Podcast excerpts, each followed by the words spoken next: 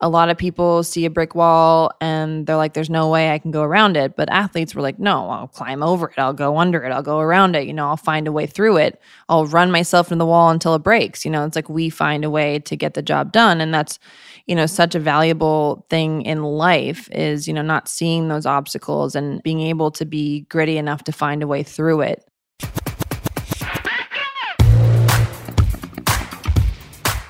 This is Sweat the Details, a collaboration with Under Armour and iHeartRadio. A podcast made for women, by women, that puts our training journeys, goals, and mindset at the center. I'm Tamara Pridgett. And I'm Adrienne Herbert. Every episode, we'll hear from athletes, trainers, and experts who will give us insights into how our bodies and minds work together in training and competition. In today's episode, we're talking about fostering resilience. We chat with Lindsey Vonn, UA athlete, world champion alpine skier, philanthropist, and entrepreneur. Lindsey has had such an incredible career and pushed through some tough challenges, including severe injuries sustained from competition. After every fall, Lindsey has persevered and found her way through recovery and back onto the slopes better than ever. Yes, that's what makes Lindsey so inspiring. I find her determination to get back up after injury incredibly relatable. And even though most of us aren't world champions, we have all faced challenges in our sport or in life.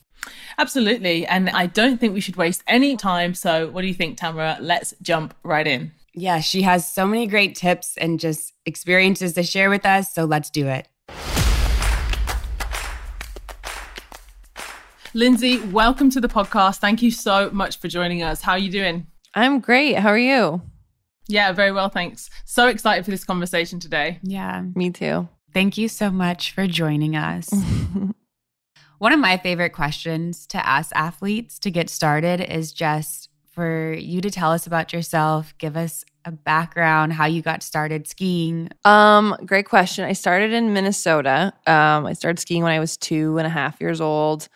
I originally was not good at skiing. I was just really bad at everything else. I was, you know, tried figure skating and gymnastics and like a whole bunch of other sports, and I was freaking terrible. So I was decent at skiing, and then that's kind of where all my friends were, and eventually, you know, met my idol Peekaboo Street when I was 9, and she really inspired me to want to be an Olympian, and then just worked my tail off and I got there. So it's very footnotes. Were you kind of the child that was like, I want to ski, I want to ski, I want to ski? Or were you like, oh, this is kind of fun? And then your parents were like, oh, she's good. Did they spot talent, or were you just like, this is what I want to do? I think it was a combination of both those things. I mean, my dad was a skier growing up, and it, you know, is something that on my dad's side, everyone did it. So it's definitely a family thing, but I originally really didn't like the cold, and I still don't like the cold. So that never went away. But I enjoyed it. Like I think I enjoyed being with my family more than anything. So my parents never really had to push me to do anything. You know, I may have needed a lot of lodge breaks for hot chocolate and donuts. But besides that, you know, I just loved being on the mountain, and I loved racing. I think I honestly loved racing more than I did just like skiing because I'm hyper competitive. So my parents never really pushed me. They mostly just supported me. And once I told them my goal of making the Olympics, they, you know, helped guide me and, you know, direct me to the right races. And, you know, then eventually we moved to Colorado when I was 12 so that I could continue to pursue skiing, because Minnesota is not exactly known for its steep mountains. And having that clear focus at such a young age, I guess that must have impacted other things. So, for example, school and education and socializing, like weekend sleepovers. You know, if you were 9 and you decided, okay, this is what I want, and your parents were supporting that too, did you have to make those compromises? Yeah, absolutely. I mean, I didn't have very many friends growing up. I didn't get to do a lot of the things that everyone else gets to do. You know, I had maybe a couple sleepovers, but that was, you know, with my friends from the ski club, not, you know, my friends from school. And I, you know, started traveling to Europe by myself when I was 9. You know, I was just always on the road. In middle school, I took 2 years of homeschooling, and then I went to a ski academy when I got to Colorado. But, you know, still I didn't fit into the program. So I eventually had to do correspondence education to finish my last 2 years of high school because no academy would even fit my lack of attendance into their schedule. So definitely was difficult. Never went to prom, never did any of those things. I definitely had a choice between, going out with my friends and, preparing for the race. And I always chose preparing for the race simply because, my dad made the consequences clear. If you do this, you can do it, but that's your choice and you will suffer in your races. And do you want to make the Olympics? And I always said I want to make the Olympics. So for me, it was always an easy choice. But, I think looking back, I definitely made the right one. There's plenty of time later in life to do all those things. And you only have a short window to be an athlete. So it's better to optimize that time. So it sounds like from what you've said so far, Lindsey, that, you had that laser focus at such a young age. And for a lot of people, maybe they don't have that. It comes later. But do you think that, fostering a mindset, have you had to work on your mindset throughout different things, whether it's injury, whether it's focus, or have you had that laser approach to everything? I pretty much have a laser focus with everything I do. It's kind of like how I'm wired, but, I'm very goal oriented. So, if I can see something that I want or visualize, then, I just work backwards from there. How do I get there? What do I need to do? What do I need to work on? And that goes for everything, not just skiing, it's business as well. And that's just kind of something that is in me. I'm like a type A personality, it's just how I'm wired, which is weird, but also great. Can't say it's particularly helpful on the personal side, but, when it comes to career, it's great. Yeah.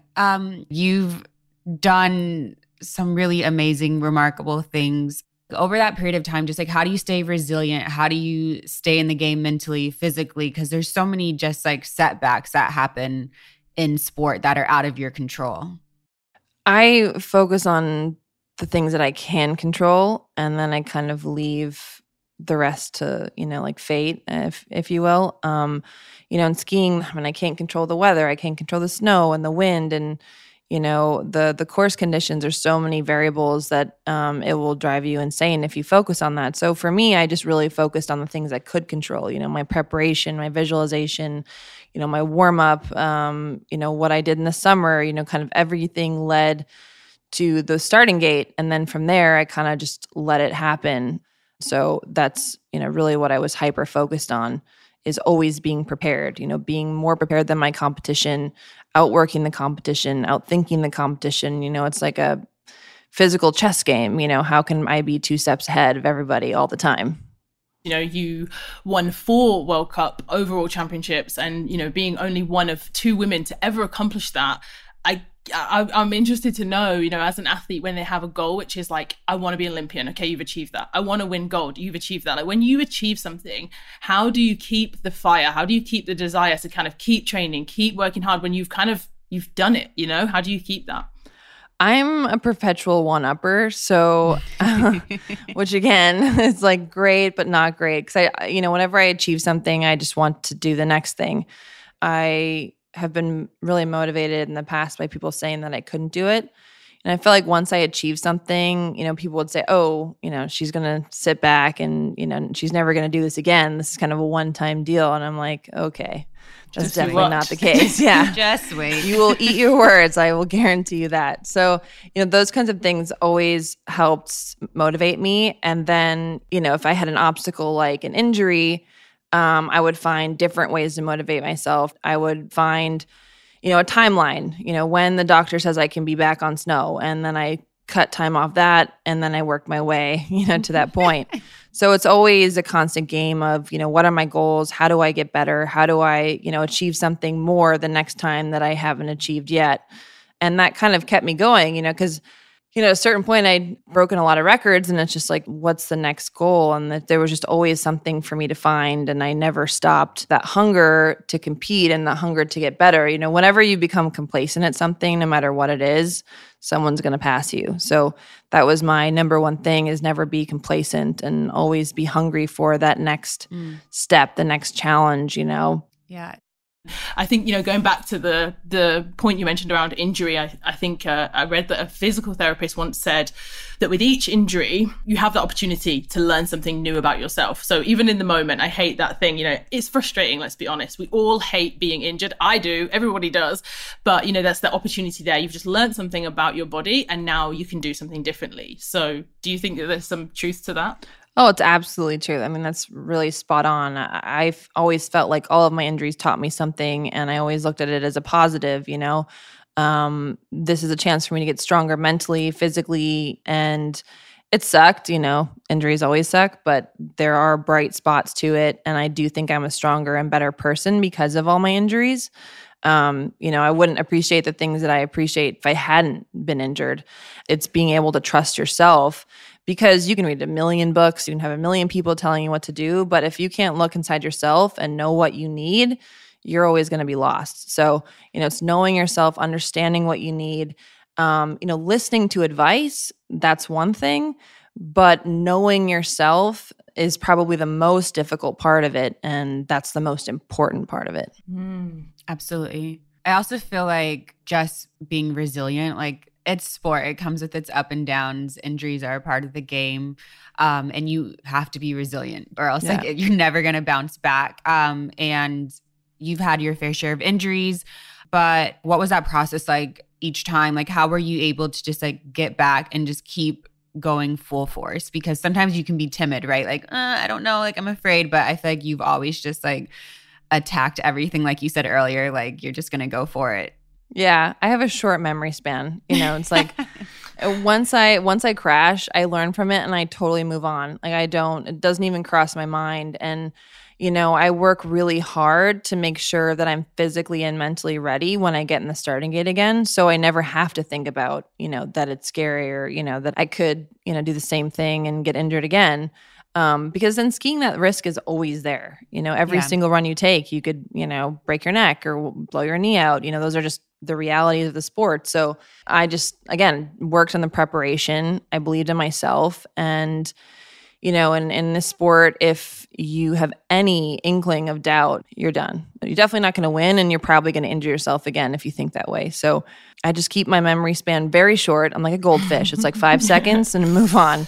And that's just helped me stay in the moment and not dwell on the past, whether it's positive or negative.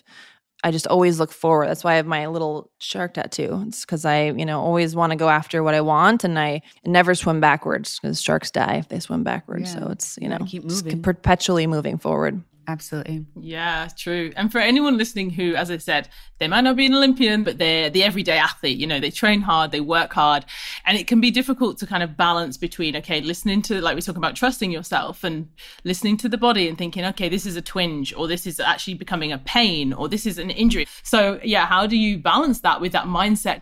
I mean, I'm mainly just stubborn. It's like really what it comes down to. What's your sign? What's your astrology sign? I'm a Libra. So I like balance things, but I'm also like kind of like when I have an opinion about it, I'm pretty strong with it. But it is hard to listen to your body, especially, you know, running. Like, I mean, my body's always said, don't run, you know.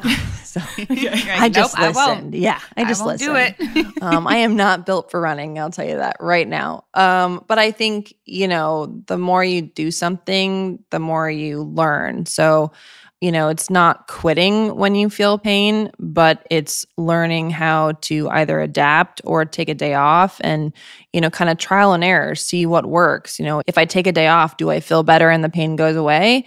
If I take a hot tub and I stretch, does it feel better? Or you have to play around with it. The thing is not to give up, like not to stop doing something because you feel something. It's like whack-a-mole. You just have to find a way to get the mole. Like, you know, it's like, how many things can I try? And resilience is important in all aspects of life, no matter what you're doing, because if you quit at everything you did the first time you felt something or you faced an obstacle, then you would literally never get anywhere. So it's just, you know, perpetually trying and finding ways to make it work. Absolutely. So my question is about this transition from sport to being what we as collegiate athletes called like NARPs, like non-athletic regular people. You're still athletic, but not as athletic. That's a great term. We used to always say it. What was that transition from like training, competing, always preparing for the next thing, like to really just having so much free time like for you? Because in college, once track was over, I remember me and my friends, like we were like, no lifting? Okay, I guess. Like what was that like for you? How did you handle it? Was hard. I mean, kind of at first I thought, well, I need a break because, you know, I've been working out my whole life and I need to, you know, just take some time off. And then I thought maybe my knee would feel better if I wasn't working out as hard. And then I finally realized that it actually hurt worse. So, and then I got back into the gym and I really, you know, after that time off, I found that I really enjoyed staying in the gym, and like being in the gym is kind of the one thing that keeps me sane because, you know, as athletes, you're operating at such a high level, you know, mentally and physically. And if you just stop that, it's, you know, you can't just turn that off. So I feel like in the gym, I can push myself and be competitive with myself and kind of get that energy out. But still have fun. You know, I keep it short and sweet. Like, and, you know, I never really work out more than an hour. I train with Gunnar Peterson in LA, and, you know, we do circuit training and, you know, mixing boxing and, you know, squats and like, you know, all these fun things. And I never do the same thing twice. And that kind of helps me keep things fresh. And then I, you know, bike probably 3 days a week as well. Hashtag chin drip, which is my new thing. It's kind of, it's like if you're working hard, you get some chin drip going. But you know, I find it to be really fun because there's no structure. You know, I don't have to work out. I want to work out. And, you know, again, it took some time to kind of figure that out and find a good balance. But now I feel like I'm in a really good place and I feel healthy and just good. What would you say are some of the biggest lessons or takeaways that you've gotten from sport that just impact all aspects of your life? I mean, I think it's just grit, you know, and, you know, resiliency and not taking no for an answer and having like a positive outlook. You know, a lot of people see a brick wall and they're like, there's no way I can go around it. But athletes were like, no, I'll climb over it. I'll go under it. I'll go around it. You know, I'll find a way through it. Yeah. I'll run myself in the wall until it breaks. You know, it's like we find a way to get the job done. And that's, you know, such a valuable thing in life is, you know, not seeing those obstacles and being able to be gritty enough to find a way through it. When, you know, a lot of people who aren't in sports, you're like, well, that's a brick wall and it's going to be there and I'm just going to sit on the other side of it. I think, you know, that's why I think it's so important that kids get involved in sports is because they learn that and they learn goals. And, you know, if I work hard at something, I get better and I achieve something and I don't quit at something. You know, I think those are very valuable lessons in life that everyone needs. Agreed. Yeah. I mean, I'm listening to you and I'm thinking about myself. I know you said at the start being A-type and, you know, and I'm always thinking about this nature nurture, you know, is this something that is born? You got it or you don't have it. You know, that mindset that like you just said about the wall, I'm getting through it somehow. Is that, are you born with that or is it nurture? And if it's even an individual listening who's like, I know that I'm that person that gives up. I know that I'm that person that doesn't drive myself. Like, can I develop and become that person? Or is it just like, yes, you don't have it, you know? No. I think it's a very interesting question. And I think that there's to a degree, there's some level of, you know, learning through cause and effect, especially at a young age. You know, if you quit something, what's the ramifications of that? It's not just that you quit it, that, you know, you're affecting different stages of life down the road. I look at my family and I think, you know, we all grew up the same. I'm the oldest of 5 kids and, you know, I'm very driven. My sister, who's right below me, she's 4 years younger. She's very driven, not as much athletically, but more in business. Like my dad always jokes that she eats raw meat for breakfast. Like if she doesn't get promoted in 6 months, she's mad. You know, that's just kind of how we roll. And then below her, there's triplets and they're 2 years younger than her. And wow, they're all very different and definitely not driven in the same way. You know, definitely not. So, you know, it's interesting that we all have the same upbringing, but yet we all have very different levels of motivation and determination, and what we think is possible and what is possible are very different, even though we've been given the same message our whole lives. So I think, you know, to your point, there is a level of, you know, you're born with it. And then I think there are things that you can do to kind of help yourself along the way to make you more, you know, gritty and resilient. But the determination, the motivation, like you have to have that within. You have to want certain things, you know? Yeah. Goals has been like a theme of this conversation. Lindsey, what are some goals you're currently working towards, whether they're when it comes to your personal fitness or when it comes to just your business and your brand? Oh, what am I not working on? You know, I feel like I'm kind of trying to find my brand outside of skiing. I'm pretty close. And I think, you know, kind of going on this journey of finding my way in the gym again has really changed the way I think about my brand in a lot of ways. But you know, I'm kind of more into VC stuff now. I'm investing and you know, doing a lot of business ventures and starting businesses. And so that's one side of it. And then, you know, you still have the athletic side and again, just my wellness journey and how I've kind of transitioned my life after skiing. So there's a lot that I'm doing with that, and it's been really fun. I feel like I'm never not driven, so I always have a tendency to work too hard, and it's good sometimes to just take a break. Mm-hmm. But I feel like, you know, with the pandemic, I've been on a bajillion Zoom calls. I feel like everybody else, and yeah. I'm ready to get back to seeing people in person, and you know, those kinds of connections really excite me. Meeting new people and, you know, just exploring new ideas. And, you know, there's a lot of doors that could be open, and just, you know, finding which door is the right door. So I'm just looking forward to getting back to that personal connection and building those relationships. Yeah. Mm-hmm. Yeah, we all hear that. Well, I'm sure with you driving that ship, Lindsey, I'm sure that it will be successful. I want to loop back to the previous question. I was also thinking, you know, did it ever cross your mind? Did you ever have a conversation about switching sport and competing as a pro in something else? I did. I really wanted to be in Formula One. That'd be cool. I could see that. I could so see that. Yeah. Yeah, I did. And I was really very heavily contemplating it. I mean, I did a couple of days on the track and I really tested it out. But, you know, it was a really big commitment, and I couldn't say I was going to give like 3 or 4 years of my life, like right after skiing, to do that. And, you know, who knows if I would have even been great at it, you know, and I don't like not being good at something. So if I wasn't going to be successful at it, I didn't want to do it.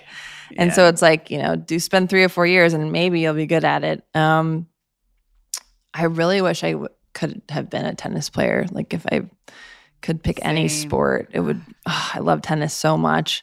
I live vicariously through Roger Federer, and I just pretend that I'm him, and, you know, he's the greatest. So, yeah.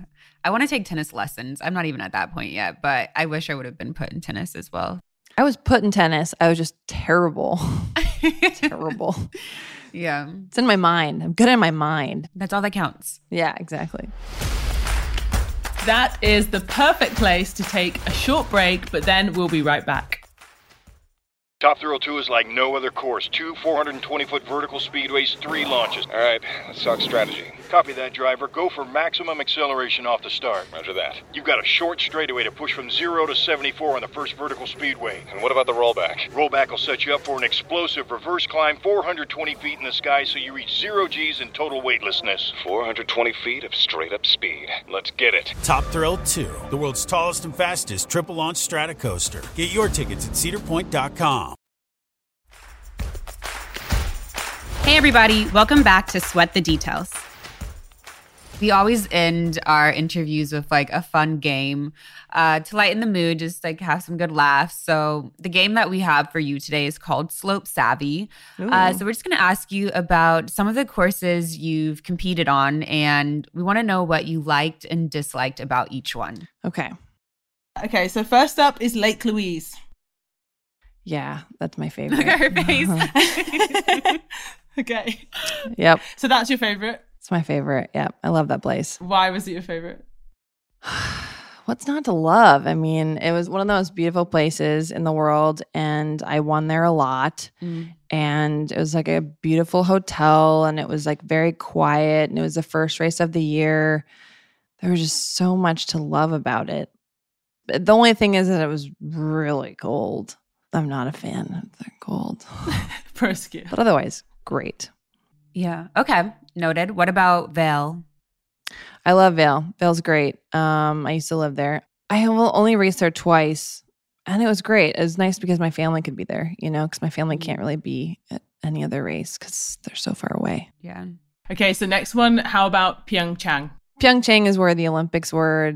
I actually really liked that track. It was great. It was a hard Olympics for me because my grandfather died like kind of right before it, and he was in the Korean War, so it's like really high emotions. But I love the track, and it was a beautiful place to be, and kind of a nice last Olympics for me. Wow. What about Cortina? Cortina, yeah, it's like right up there with Lake Louise. It's really hard to say which one is my favorite. Cortina, again, one of the most beautiful places in the world. You ski through these two huge like rock cliffs, and it's like high speed, and it's just stunning. And I've won there a few times, so it's awesome. I would highly recommend going there. So I feel like you liked all of these. I liked all of them. There's really nothing that I didn't like. Which ones did you dislike? Bad Kleinkirchheim. Not a fan. It's in Austria. I call it bad time. Had a lot of bad luck there. Bad luck, bad weather. There's not a lot of places I don't like. And it didn't suit me, and it wasn't my thing. It's not that it's a bad place. I just don't like it. So that's like probably my only negative that I would have to say about any tracks. Valid. I have absolutely loved this conversation, Lindsey. I feel like I'm so inspired, so pumped, so motivated. I hope that the listeners are also feeling the same. I'm sure that they will be, and that this is giving them whatever they needed right now to just really understand that they can always find a way. Thanks, guys. I appreciate the conversation. And yeah, I hope people get out there and get motivated and stay healthy and are happy. Thank you. Thank you, guys.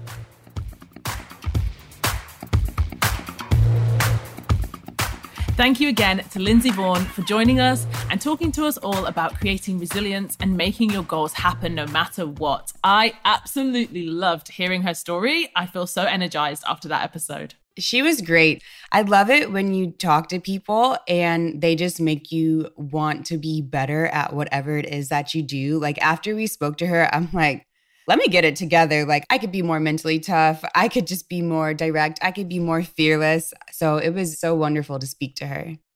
Yeah. And I think echoing that, you know, we hear a lot of women in sport talk about confidence and about resilience, but I feel like Lindsey really just embodies that in every way. You know, the way she shows up, her honesty and her directness and her vulnerability, you know, she's not about trying to appease everyone or trying to sound perfect or tell people what they want to hear. I think she was so honest and just telling people the truth. You know, this is what it takes. Her mindset, as she explained, from a very young age was so focused, and she didn't apologize for that. She was just like, I am going after this goal and no one's going to stop me. I loved it.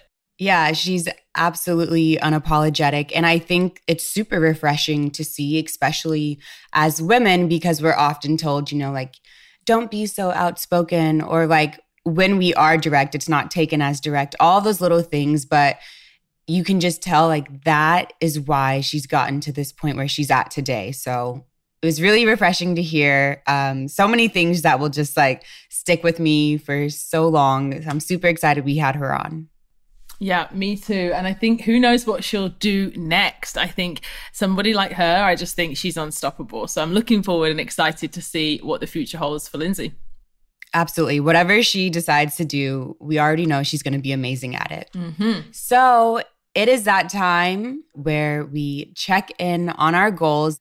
Yes, and what a great energy to take into our goal set. As you said, you know, I'm going to channel that Lindsey Vonn energy of being unstoppable. So I'm going to kick off and put it out there.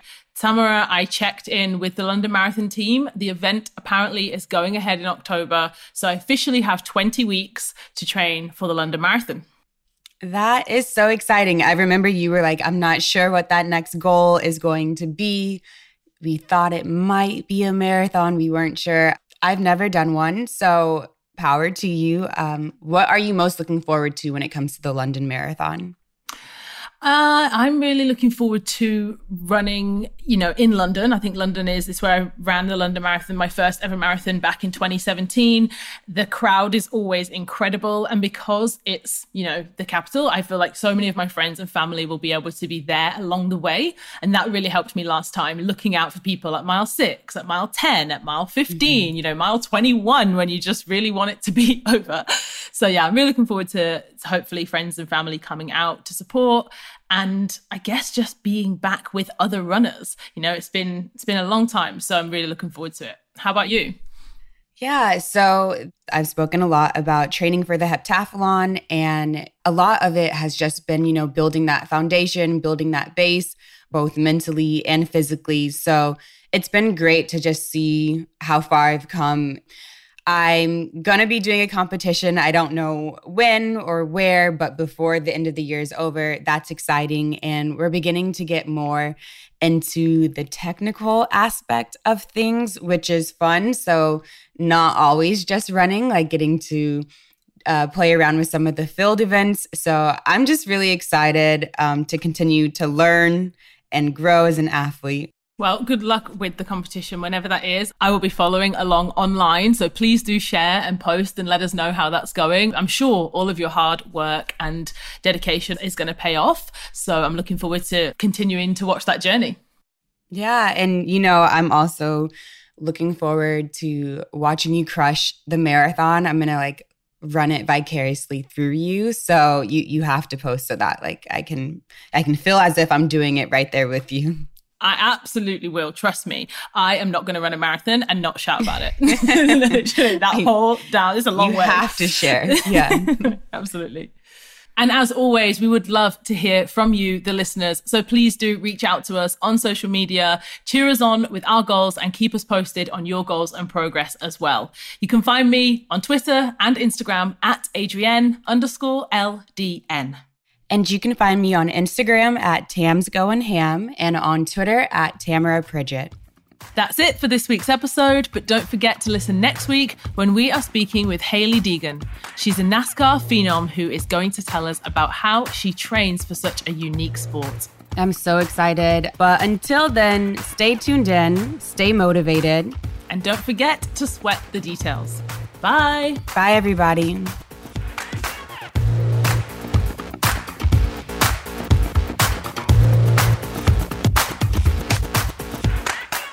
If you liked what you heard on the show, subscribe for free or follow the show on the iHeartRadio app, Apple Podcast, or wherever you listen. And don't forget to leave a 5-star rating and review. Sweat the Details is a collaboration with Under Armour and iHeartRadio. Our show is hosted by me, Tamara Pridgett, and me, Adrienne Herbert. Our executive producers are Jess Schreibstein, Giselle Lewis-Archibald, and Molly Socia. Our supervising producer is Maya Cole. Our producers are Ellen Kaplan and Kellyanne Toll. Our assistant producers are Natalia Tamayo and Bella Walco. And our sound editor and engineer is Sarah Gibble-Lasker. Keep up with the latest news in women's fitness by following Under Armour Women on Instagram at Under Armour Women.